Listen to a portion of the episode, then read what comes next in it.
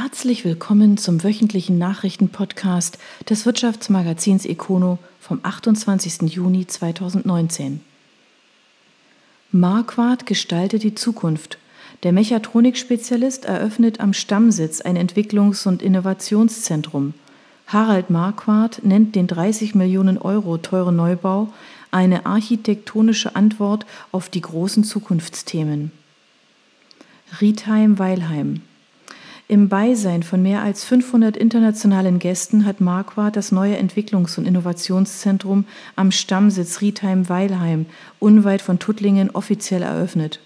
In dem mehr als 30 Millionen Euro teuren Neubau ist Platz für 600 Ingenieure, Techniker und Facharbeiter. Auf einer Gesamtfläche von 1000 Quadratmetern sind rund um zwei Atrien neben den Büro- und Entwicklungsräumen auch ein Betriebsrestaurant und das Ausbildungszentrum integriert – Daneben setzt das von Plan Forward, einer Tochter der Wolf-Gruppe aus Stuttgart, geplante und betreute Projekt auf nachhaltige Energieerzeugung und Nutzung. Harald Marquardt, Vorsitzender der Geschäftsführung der Gruppe, betonte in seiner Ansprache, die räumliche Struktur des Neubaus unterstützt den agilen und kreativen Austausch zwischen den Fachbereichen. Damit ist das Gebäude eine architektonische Antwort auf die großen Zukunftsthemen unserer Branche, ganz gleich, ob es um die digitale Vernetzung, die weitere Aufwertung des Fahrzeuginnenraums, um die Elektromobilität oder Smart Home Lösungen geht. Zugleich sei der Neubau ein klares und im wahrsten Sinne des Wortes ein unverrückbares Bekenntnis zum Standort Deutschland. Auch Matthias Marquardt, Enkel des Firmengründers und Beirats- und Aufsichtsratsmitglied der Gruppe, betonte das Bekenntnis der Familie zum langfristigen Erhalt des Unternehmens. Diese Haltung zeigt sich nicht zuletzt darin, dass wir Gewinne regelmäßig reinvestieren, um Marquardt zukunftsfähig zu halten. Das 1925 gegründete Familienunternehmen gilt als einer der weltweit führenden Hersteller von mechatronischen Schalt- und Bediensystemen. Lösungen von Marquardt finden sich unter anderem bei Zugangssystemen für Fahrzeuge aller Art, in Batteriemanagementsystemen für E-Fahrzeuge, aber auch in Hausgeräten, Elektrowerkzeugen und E-Bikes.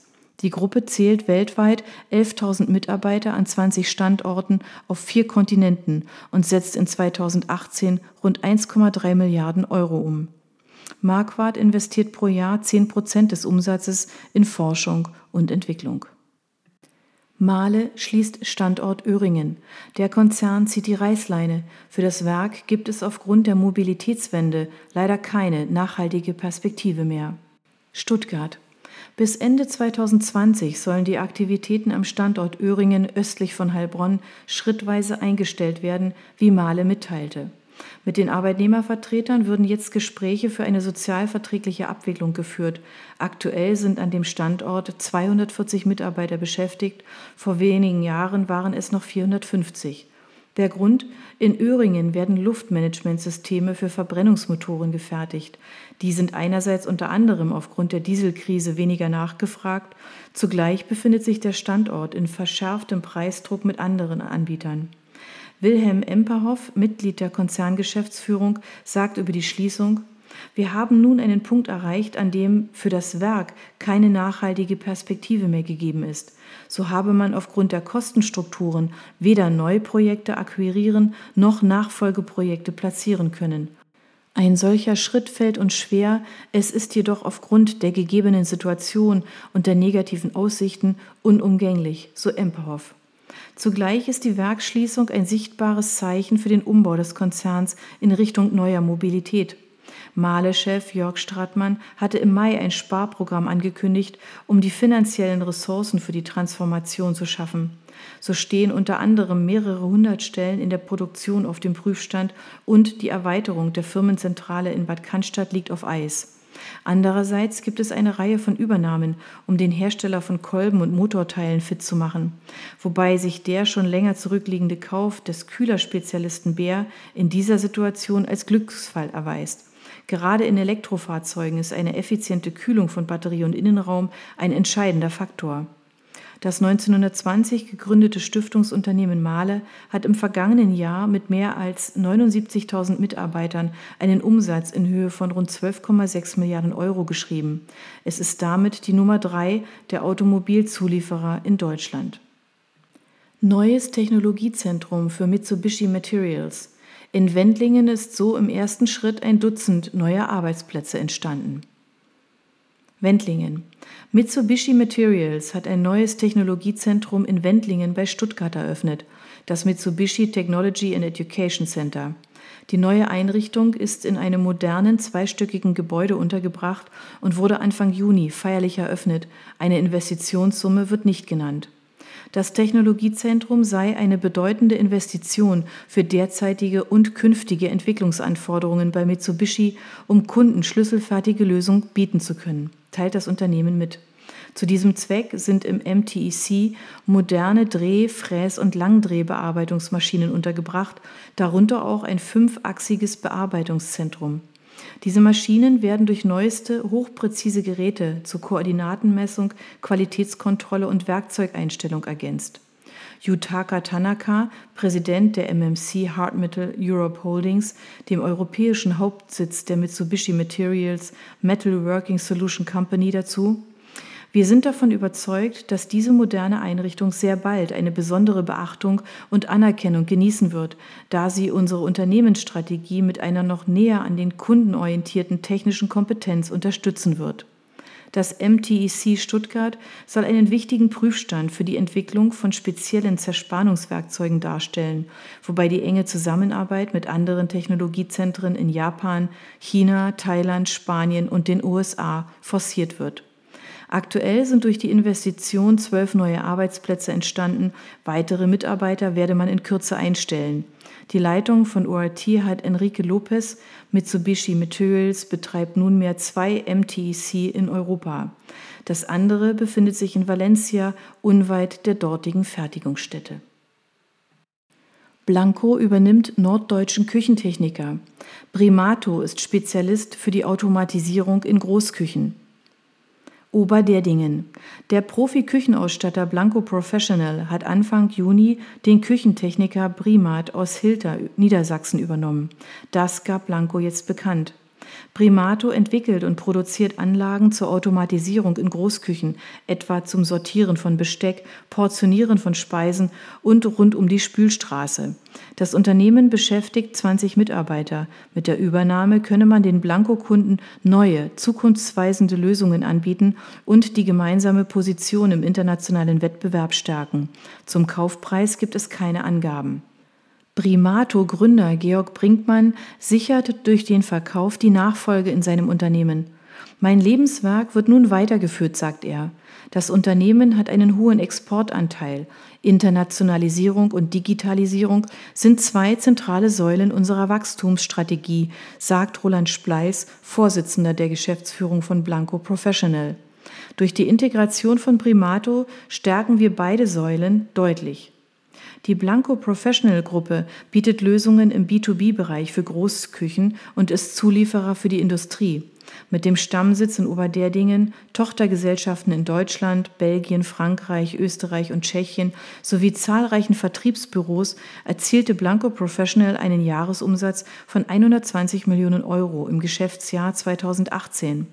Das im Jahr 1925 gegründete Unternehmen zählt rund 690 Mitarbeiter und ist Teil der Blank und Fischer Holding. Chiron eröffnet Werk in China. Der Werkzeugmaschinenhersteller investiert einen zweistelligen Millionenbetrag. Der Neubau bietet für die Gruppe eine Besonderheit. Tuttlingen. Mehr als 10 Millionen Euro hat Chiron in den Neubau der Taikang Innovation Factory in China investiert. Damit setzt das Maschinenbauunternehmen nach eigenen Angaben seine globale Wachstumsstrategie um. Immerhin werden ohnehin zwei Drittel der bislang am Stammsitz in Tuttlingen gefertigten Maschinen exportiert. Wobei der Neubau mit 14.000 Quadratmetern Fläche in Taikang eine Besonderheit bietet.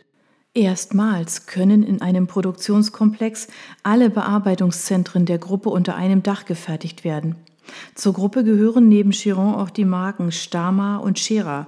Chiron-CEO Markus Flick zeigte sich im Rahmen der Eröffnungsfeier von dem Invest in China überzeugt. Zweifellos spielt der chinesische Markt eine entscheidende Rolle in der Weltwirtschaft. Nach einer rasanten Entwicklung über viele Jahre sehen wir in China weiterhin starkes Wachstumspotenzial. Der Bedarf an hochwertigen Bearbeitungszentren wird weiter steigen.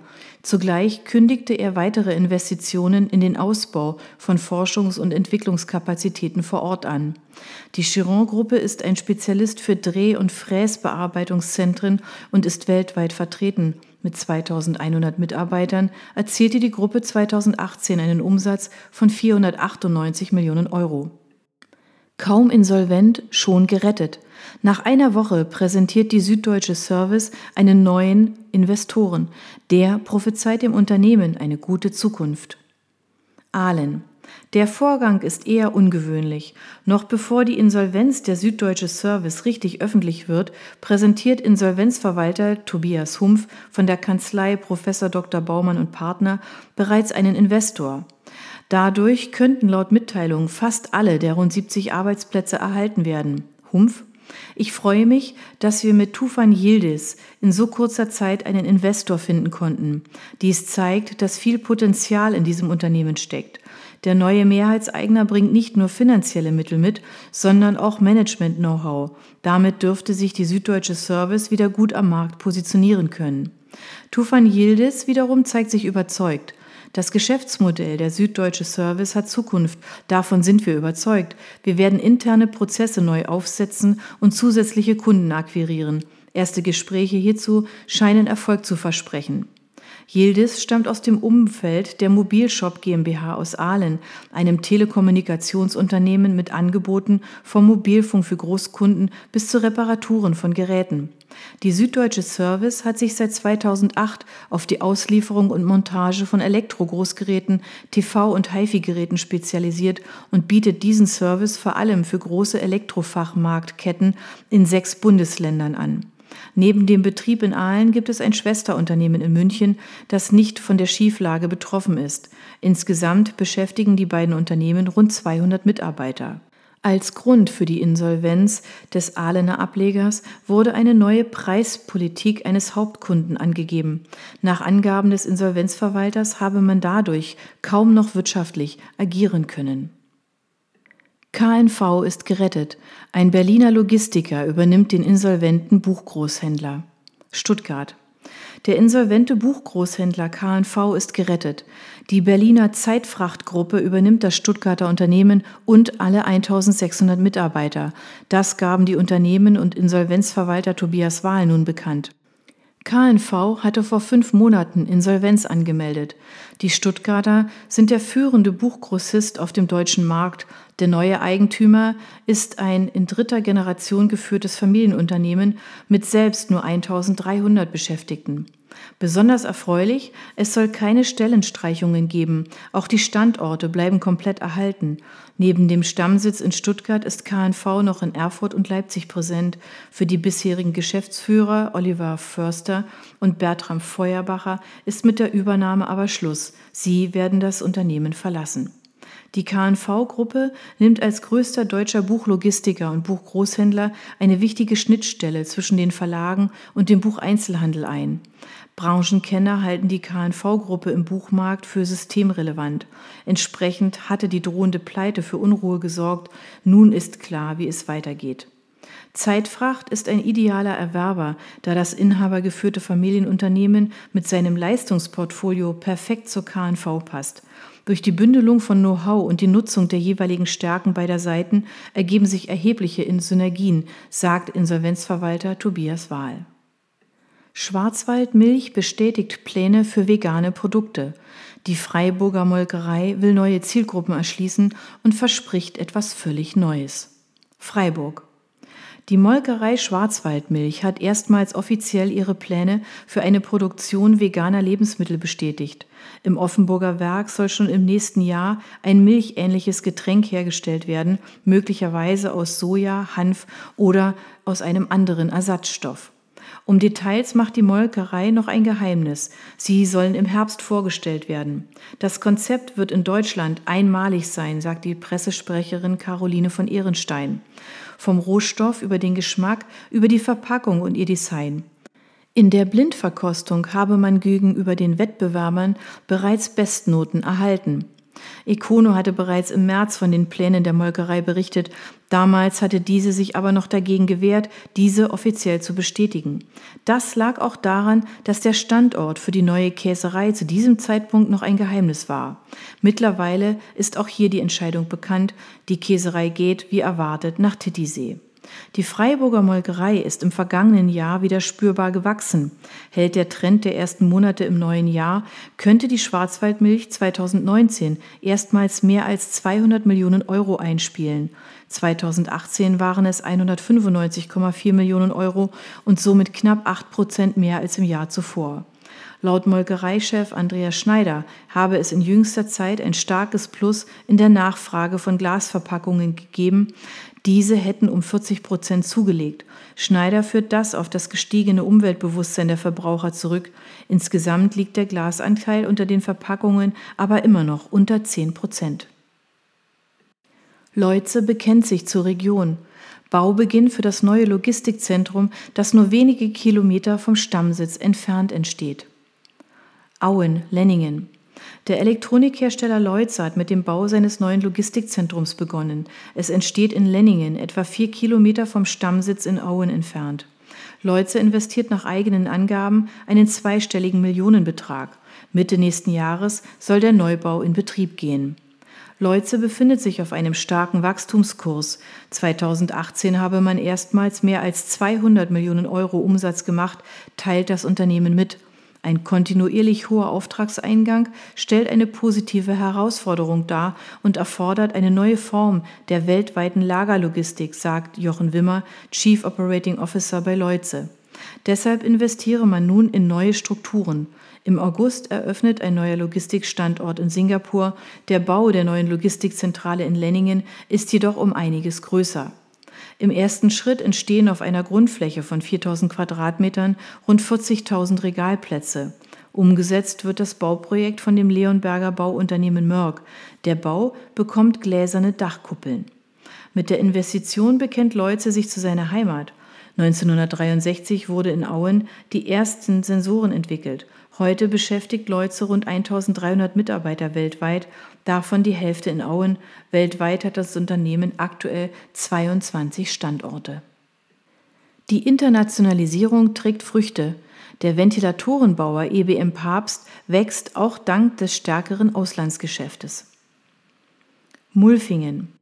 Der Ventilatorenbauer EBM Papst forciert die Internationalisierung und ist so auch im zurückliegenden Geschäftsjahr gewachsen.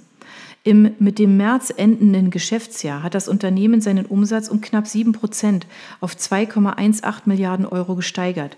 Weltweit zählt der Konzern 15.000 Mitarbeiter. Hinter uns liegt erneut ein erfolgreiches Wachstumsjahr, bei dem wir viele unserer Ziele deutlich übertreffen konnten, sagt Konzernchef Steffen Brandl. Gründe für den Erfolg sieht Brandl im konsequenten Vorantreiben der Internationalisierung. IBM Papst produziert heute mehr in den jeweiligen Regionen. So wird in Kürze die bereits dritte Fabrik in China in Betrieb gehen. Ein zweites Werk wird gerade in den USA gebaut.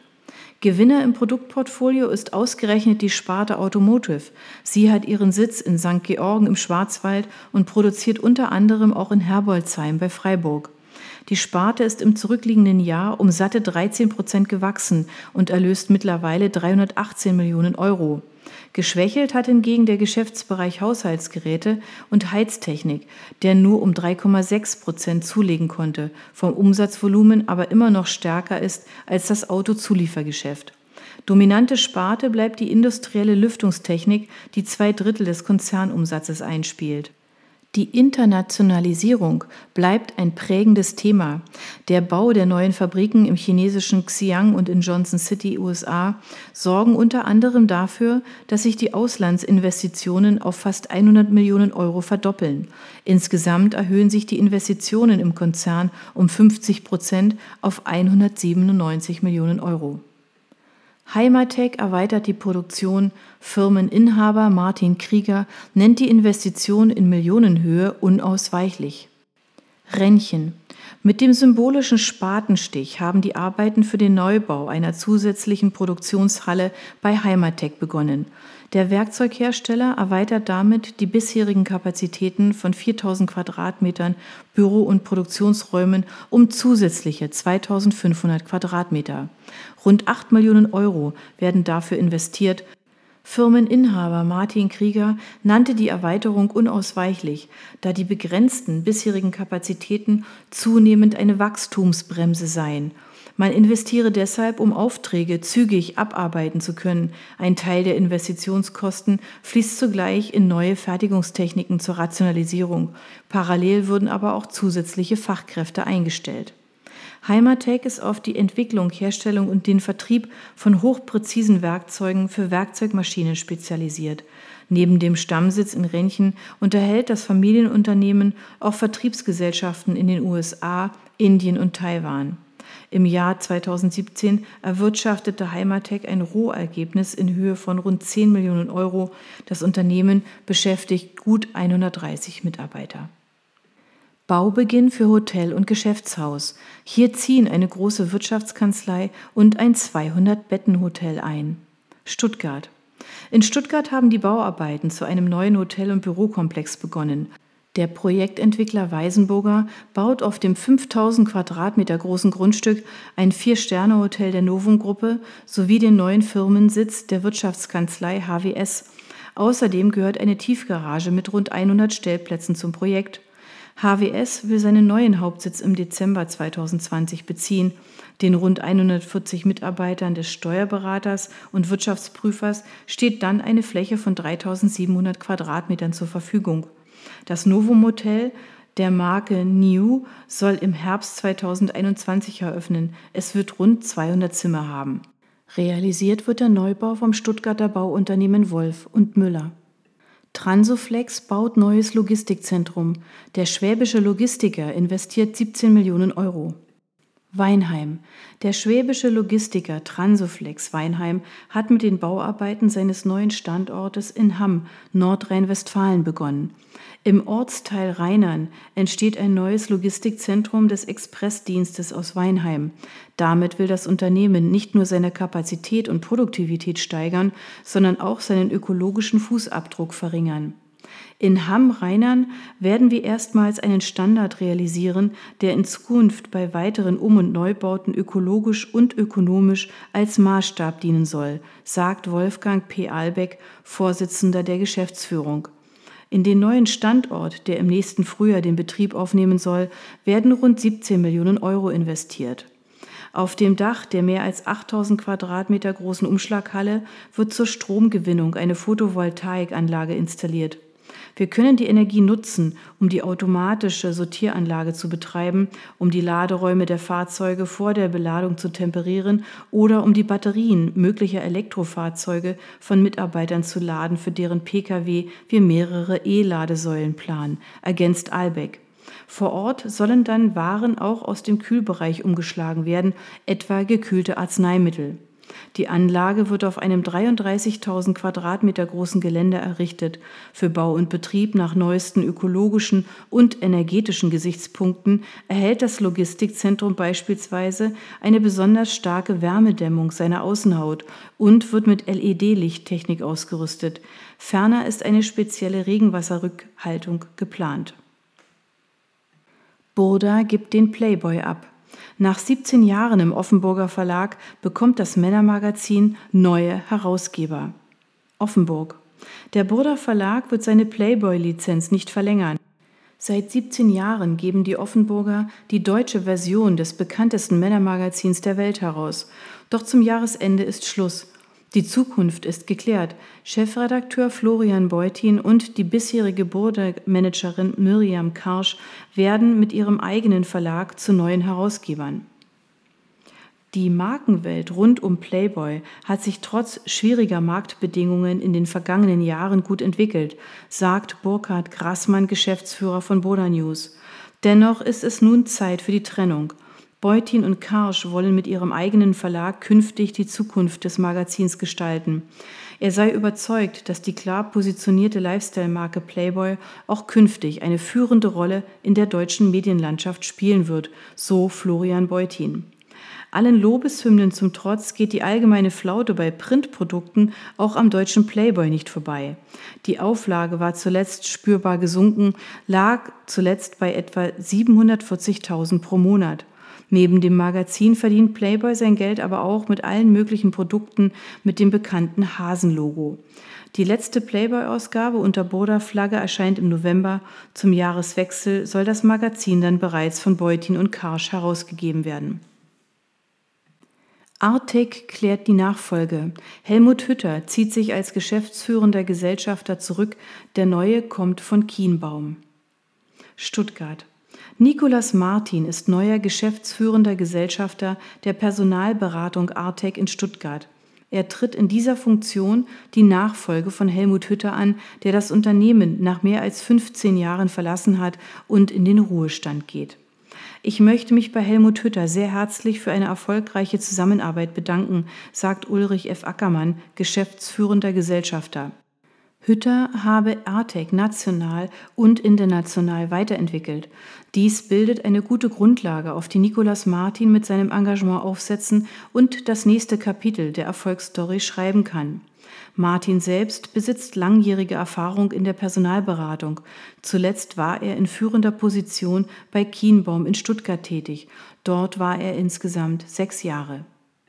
Vicora ist nicht zu retten. Damit endet eine fast 70-jährige Firmengeschichte. Hermeringen. Der insolvente Energie- und Umwelttechniker Vicora ist am Ende. Das Unternehmen aus Hermeringen ist pleite. Jetzt geht es ganz schnell. Schon zum Monatsende sollen die Lichter ausgehen. Damit gehen 75 Arbeitsplätze verloren. Schon seit Jahren steckt das Unternehmen finanziell im Schlamassel. Von der Insolvenz hat die Firma sich nicht erholt. Eine Chance auf Rettung gibt es nun nicht mehr. Auch die letzten Gespräche mit möglichen Investoren wurden abgebrochen. Die Entscheidung ist schwierig, aber leider unvermeidlich, sagt Geschäftsführer Rainer Brauchle im Gespräch mit der Heidenheimer Zeitung. Vicora gehörte zu den größten Arbeitgebern der kleinen Gemeinde. Gegründet wurde das Unternehmen im Jahr 1950. Zum Zeitpunkt der Insolvenz waren noch 75 Mitarbeiter bei Vicora beschäftigt, zuletzt waren es noch rund 50. Das waren die Nachrichten des Wirtschaftsmagazins Icono vom 28. Juni 2019. Ihnen gefällt unser Podcast? Dann abonnieren Sie ihn doch ganz einfach. Sie finden uns auf Spotify, iTunes, SoundCloud und vielen anderen Plattformen. Sie möchten mehr zu Personalien, Events oder verschiedenen innovativen Themenschwerpunkten erfahren? Dann schauen Sie doch bei uns auf econo.de vorbei. Wir freuen uns auf Sie.